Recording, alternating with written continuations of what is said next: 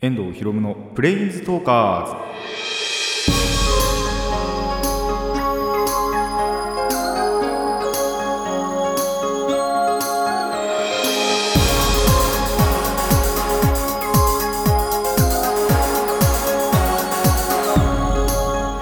ズラジオの前の皆さんこんにちは。遠藤ひろむのプレインズトーカーズパーソナリティの遠藤ひろむです。この番組はアニメゲーム声優が大好きなこの僕遠藤ひろむがマジック・ザ・ギャザリングのプレインズウォーカーがいろいろな次元を旅するがごとくいろいろなジャンルの話をする番組です。でもって今回は、えー趣味の話中心でお届けいたします。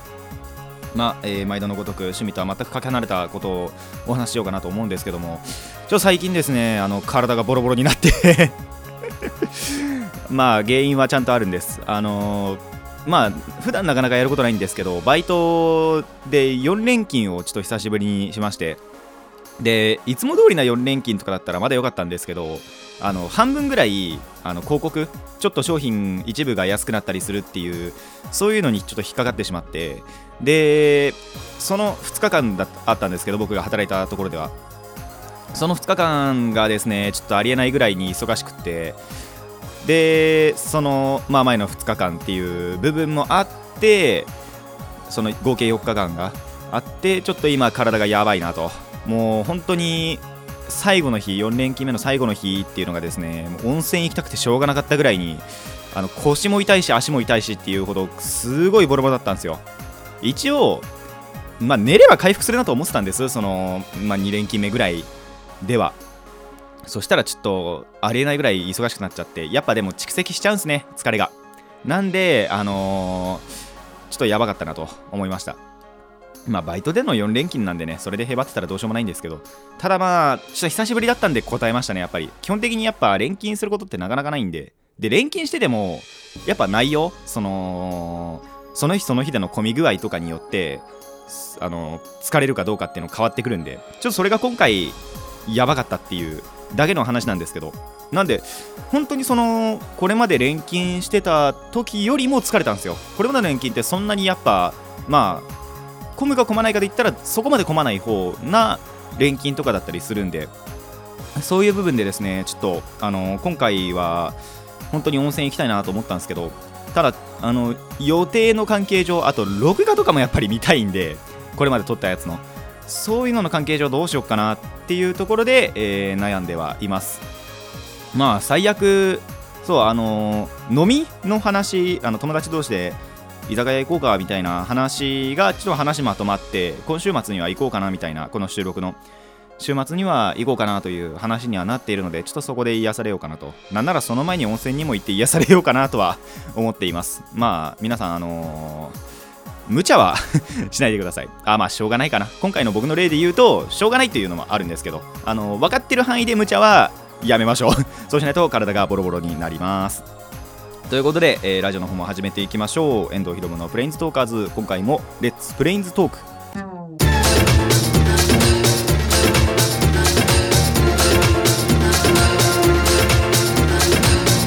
ラディキャスネット。改めましてこんにちは。遠藤ひろむですあの前回の、えっと、日常会の方での、まあ、最後っていうか、まあ、3つ目のコーナーですね。あのネバーギブアップでまああの DVD ブルーレイが買えなかったと。ですごいいっぱいいろんなとこ行ってまあ結局買えなかったんでであの確かエンディングだったかな。あ違う。その前にも話したか。あのー取り置きをしてもらおうかなって言ってで収録したその日かな。に海老名行って海老名のアニメイトで、あのー取り置きをお願いしたんですよ。そしたらですね手配ができなかったと。いやまあ確かに説明では聞いていたんです。あのー23週間かかるたりあと手配そのものができなかったできないかもしれませんみたいな。まあそれでも大丈夫ですっつって頼んでみたんですよ。まあ言うても大丈夫だろうって思ってたらもう次の日とかまあ翌々日ぐらいかな。それぐらいにあのもうメールが来て手配ができませんでしたって言われてやばいなーと思って。でまあもうしょうがないんで次はえっとアニメイトじゃなくヨドバシですね。に取り置きに行こうかなと。もう未だに本当に変えてないのがやばいなと思いましたね。もうこの収録終わったら次は町田に行って、えっと手配してもらおうかなと思います。なんならあのーいつだ？先々週？だから前,、まあ、前回のお話した時に町田とか新宿とか行ってるんでその町田の時にもうあのー取り置きしてもらえばよかったなっていうのは今思えば思うんですけどまあやっちまったことは仕方ないんでなんならだってやっぱそういうのを聞かずに帰るのが一番じゃないですか。なんでちょっとそういうとここだわって新宿までも行ってみたらそこにもなかったっていうだけの話なんでちょっとあのーまたプライドを捨ててですね町田行って頼んでみようかなと思います。それではコーナーの方を始めていきましょう。最初のコーナーはこちらです。リコーマンまあそんなあのブルーレイ DVD って何のブルーレイかっていうとあのプリキュアの映画「オールスターズ・メモリーズ」っていう単品の映画だけど、えっと、オールスターみんな揃うっていうすごい稀な、まあ、15周年にふさわしい映画だったんですがそうじゃない、えー一番最新のね映画「ミラクルユニバース」見てきましたのでその感想を いきたいと思います。あのーまあプリキュア映画って結構恒例で多分最初の頃からだと思うんですけどライトを振るじゃないですか。まあ分かる人には分かるかもしれないですけど分からない人には一応説明するとその映画の中でプリキュアがとかがピンチになった時にまあライトがそもそも配られてるわけですよ。小学生以下には。大人はダメなんですけど。その小学生以下にはライトが事前に配られててまあそれを振るとなんだろうそのピンチを打開できるという仕様があるわけですね。でそのまあミラクルライトまあミラクルなんだろうな〇〇ライトっていうあのその〇〇のところにはそれぞれその映画に沿った名称とか入ったりするんですけどまあそのミラクルライトを巡る話です。そのミラクルライトっていうのを作る工場っていうのがあるらしくってでそこでまあちょっと事件が発生するわけですよ。ライトが消えていくだなんだっていう。でその解決のために、まあ、プリキュアが現れるわけなんですけども。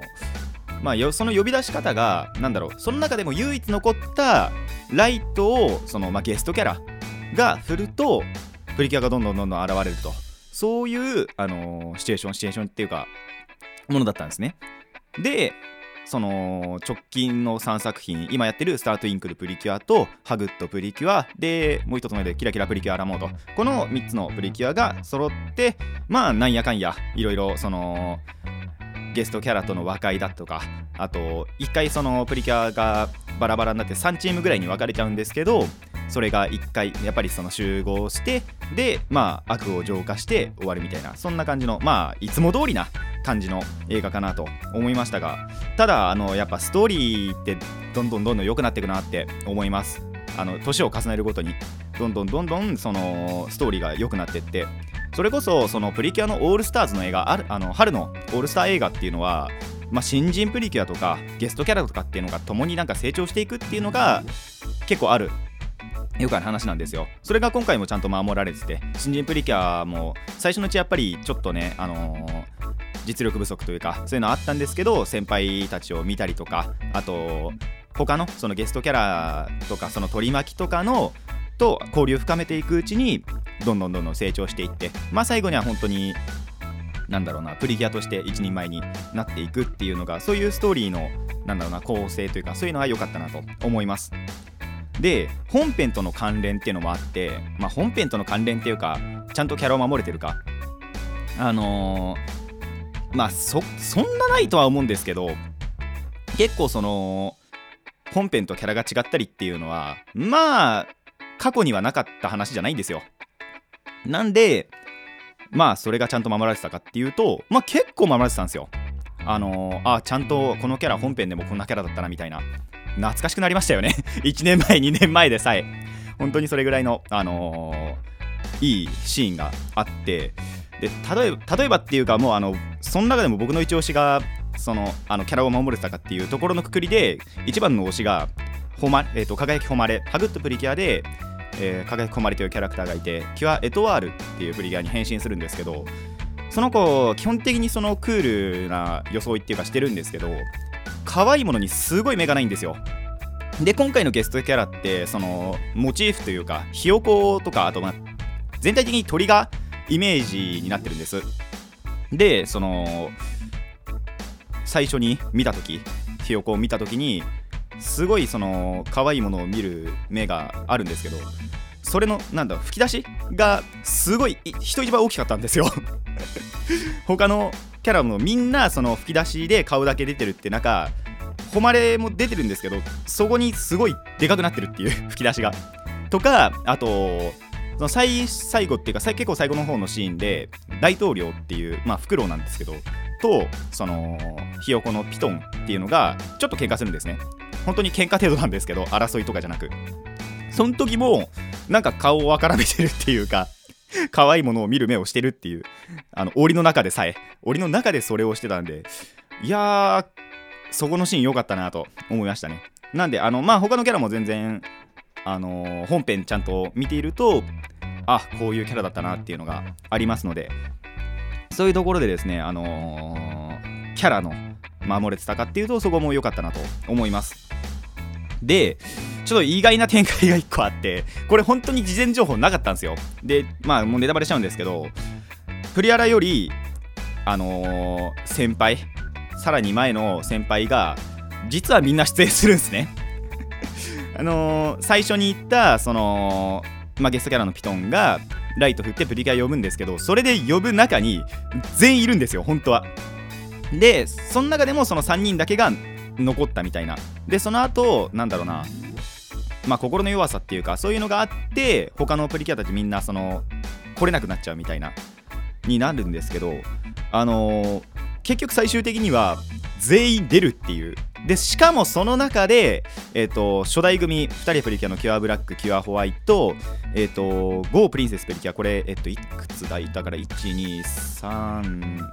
今から1234つ前か。のプリンセスプリキュアのキュアフローラピンク枠ですね。のキュアフローラと、えー魔法使いプリキュアのでその1個後の、まあ、今から言うと3作前かな。の、えーキュアミラクルはなんと声がつくっていう。そういうところがあってあなるほどそういった感じなら出せるのかって思ったんですよ。今のそのまあそれこそ今回のピミ,、えーとミラクルユニバースって3作品が主でその共に成長していくっていう話なんですけどその1個前春の、えー、と1個前はスーパースターズっていうのがその時の一番最新がハグッドプリキュア。で一つ前のキラキラプリキュアラモード。でもう一つ前の魔法使いプリキュア。この3作品だけだったんです。でさらに一つ前遡ると,、えー、とプリキュアドリームスターズはキラキラプリキュアラモードから、えー、と魔法使いプリキュアゴープリンセスプリキュア。ここの3作品までまあその3作品だけの歴史ってそこまでなんですけどそれ以前はちゃんとオールスターみんな出てて。なんであのーまあこれからはその3作品でローテーションしていくのかなって思ったらそういう感じならその声なしとかあとまあ一部だけ声っていう感じでならこれからもオールスター本当にの意味でオールスターで出せるのかっていうのがあのー残りました。あなるほどなっていう感じはしましたね。で多分これ映画史上初だなって思うことが1個あるのがまあ大体その映画の終わりって次回の映画の予告ってちょっとするんですけどそこの中でライトを振らせる。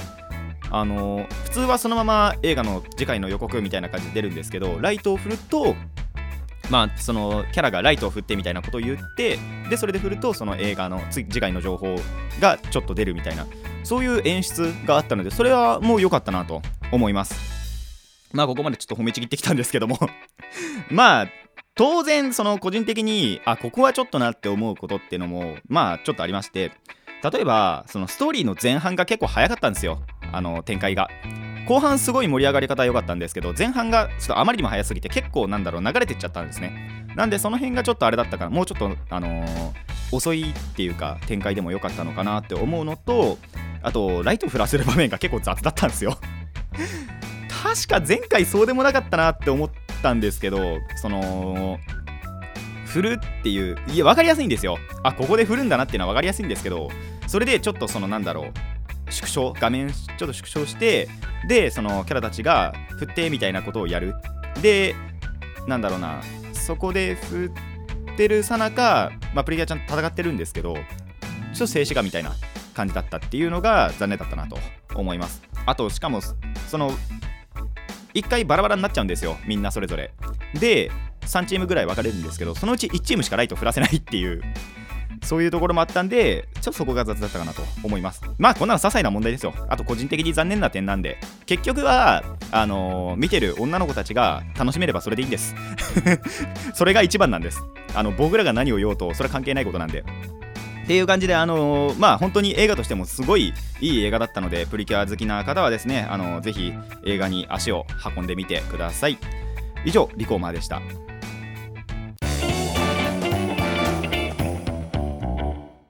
遠藤ひろむのプレインズトーカーズ、続いてはこちらです。ゲーマーズド。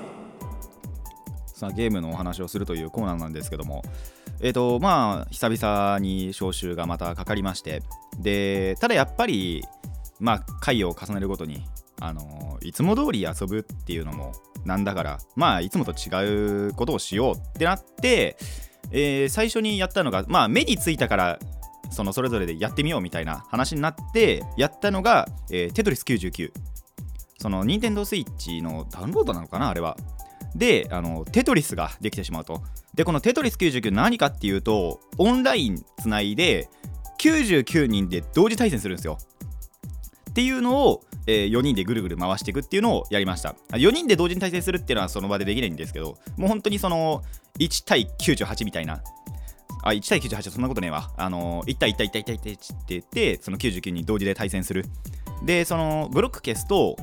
相手のそのなんだろう下の方からガンガンガンって上がってってまあそれ本当に消していかないと1番目届いたら負けちゃうっていう。なんでその勝ち抜きっていうよりはなんだろう負けたら外れていくみたいな。でランキングが決まっていく。そんな感じのゲームだったんですけど。結構盛り上がったんですよね これが。テトリスってやっぱその世代な人には結構懐かしいと思うんですけど今のテトリス本当に進化しててそれこそその99人同時で対戦するって当時絶対ありえない話じゃないですか。であとまあこれ結構前からもう多分10年ぐらい前からあったと思うんですけど DS ぐらいの頃から。あのクイックドロップっつって上ボタンを押すと一気にカツンって落ちるんですよ。普通あのー下ボタンでまあその頃やってた人たちはって話なんですけど下ボタンを押さないと加速しないじゃないですか。もう上ボタンを押すと一気にカチンって下にまで行っちゃうんです。それがあったりしてもう本当にそれでどんどんどんどん積んでってあの一番長い4つの棒でサクって刺すとテトリスみたいなね。そういう感じのをやっていくとやっぱりそのダメージが大きかったりするのでそういうのでどんどんどんどんその他を蹴落としていってで1位になりましょうと。僕ら1回も1位になれなかったんですけど最高が何位だ12位かな？僕じゃないんですけど。僕でも最高30だか20だかぐらいの順位でやっていくと。でもう本当にただ結構盛り上がってそれこそそのやってる人は集中しなきゃいけないんであんまり話さないんですけどガヤってあのー割と客観的に見てるとあのーこれはこっちに置いた方がいいなみたいなのが分かってなんでそういうところでそのアドバイスし合いながらできたのも面白かったなと思います。でまあその後そのテトリスまあ一段落ついてからあのースマブラをねいつも通りやるんですけどもあの最初はですね CPU に戦わせるんですよ。8人あの今のスマブラって8人まで同時で対戦できてでそれの8人を全部 CPU コンピューターにしようっつってでレベル9にしてで戦わせるんですよ。まあ条件ほぼほぼ同じじゃないですか。まあ AI がどうだかどうかっていうのは分かんないですけど。それでえー、と誰が勝つかっていうのを予想するっていうあのスマブラダービーをやったんですね。ちゃんと遊べよって話なんですけど。でもこれがなかなかやっぱり面白くって本当にそのかけたやつが生き残るのかっていう。でまあどういうやそのキャラがどういう風に死んでいくのかみたいなのが結構見えるわけですよ。まあ8人同時に対戦してるんでなかなか見にくいんですけど。あのー当たる確率8分の1ですからね。なんとですね僕3人的中しました。3, 3人っていうか3回っていうのかな。あのー何回かやってて3回的中するということで。あのーただその後は普通に対戦しました。何回かやってからね。あの久しぶりにこういうのやってみると楽しいなと思いましたね。多分なかなかやらないじゃないですか普通 CPU 同士で対戦させるって。やらないことだと思うんで。まあでもしかもあのこれどんな対戦ゲームでもできるじゃないですか。あのストリあストリートファイターだろうとあと他に何があるかな。まあ過去のゲームでやってもあんましょうがないと思うんですけど。まあどんなゲームでもこういう対戦ゲームあの CPU だけで戦わせられるゲームでまあどのプレイヤーが勝つか、まあ、どの CPU が勝つかっていうの予想はあのどれでもできるようなあのやり方遊び方だと思うのであのー、もし普通の対戦に飽きたという方はですねぜひぜひやってみるといいんじゃないかなと思います。もう本当にそのいろんな遊び方を模索していただき楽しいいいゲームライフを、えー、お送りください。以上ゲームアートでした。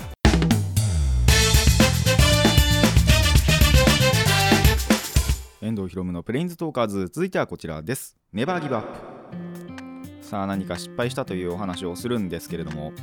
まあ MTG アリーナあちょいちょい前から言ってるまあえっとマジック・ザ・ギャザリングが、まあ、誰でもまあてかパソコンさえあれば、えー、誰でも無料でマジックができてしまうという代物の MTG アリーナオープンベータをついにですね僕のパソコンに入れたわけですよ。まあなかなか僕あのパソコン使えるっていう機会が薄くてその弟とその僕のパソ弟のまあ例えばプレイステーション3とかプレイステーション4とかそういうのとあと僕のパソコンで LAN ケーブルを取り合っちゃうんでなかなかその弟とかがゲームやってるとパソコン使うことがないんですよ。なんであんまり MTG その結局パソコンに入れようができないのかなって思ったらまあ結構弟家開けることが多くってまあ友達と遊びに行ってるんですけどそういうことがある時によし入れとこうっつってで入れてみたんです。そしたらですね あのパソコンのスペック弱すぎたんですよ。あとまあ多分無駄に音楽とか画像とかもどんどんどんどんバカスカ取り込んじゃうからだと思うんですけどすごい動作重くってあのー、チュータリアル以降チュートリアル以降やれてないんですよ。本当にすっごい動作が超重くってあのー、まあなんだろうスワイプっつっていけねえな。クリックしてそのままそのコピーペーストみたいな要領でカードを食って前に出すと、あの、そのカード土地を置いたりとかカードのプレイとかができるんですけどそれが全然スムーズにいかなくってまあ多分チュートリアルだからっていうのはあるんですよ。チュートリアルって本当にその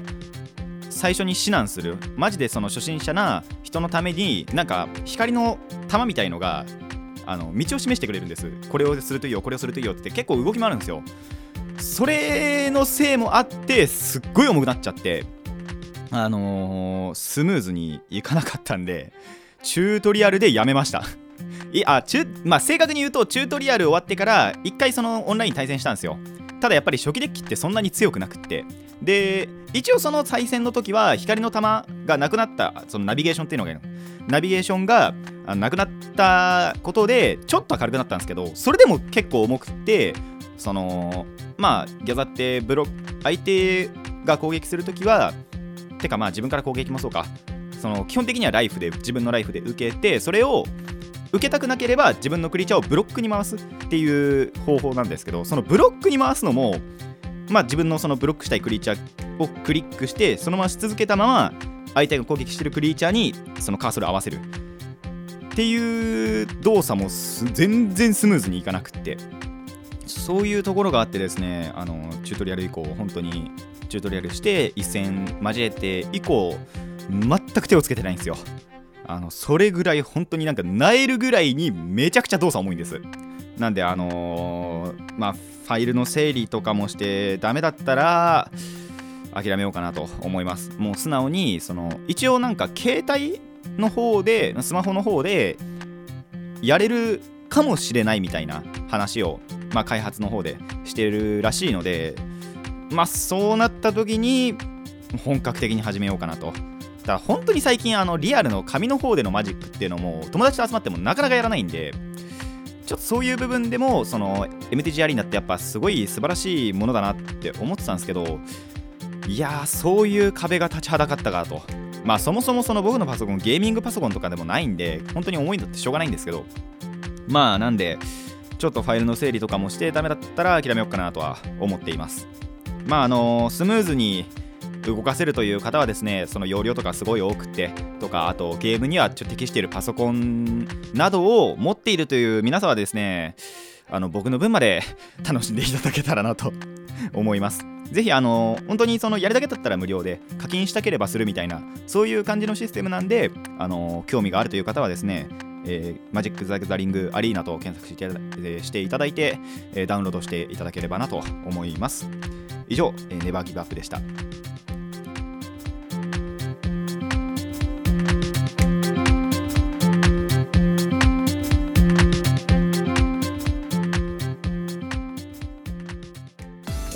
フレンズトーカーズそろそろお別れのお時間になってまいりました。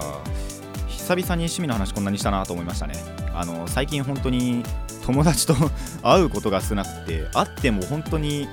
何もしないみたいなことも多くってあのただ話すだけみたいなそういうこともあったんで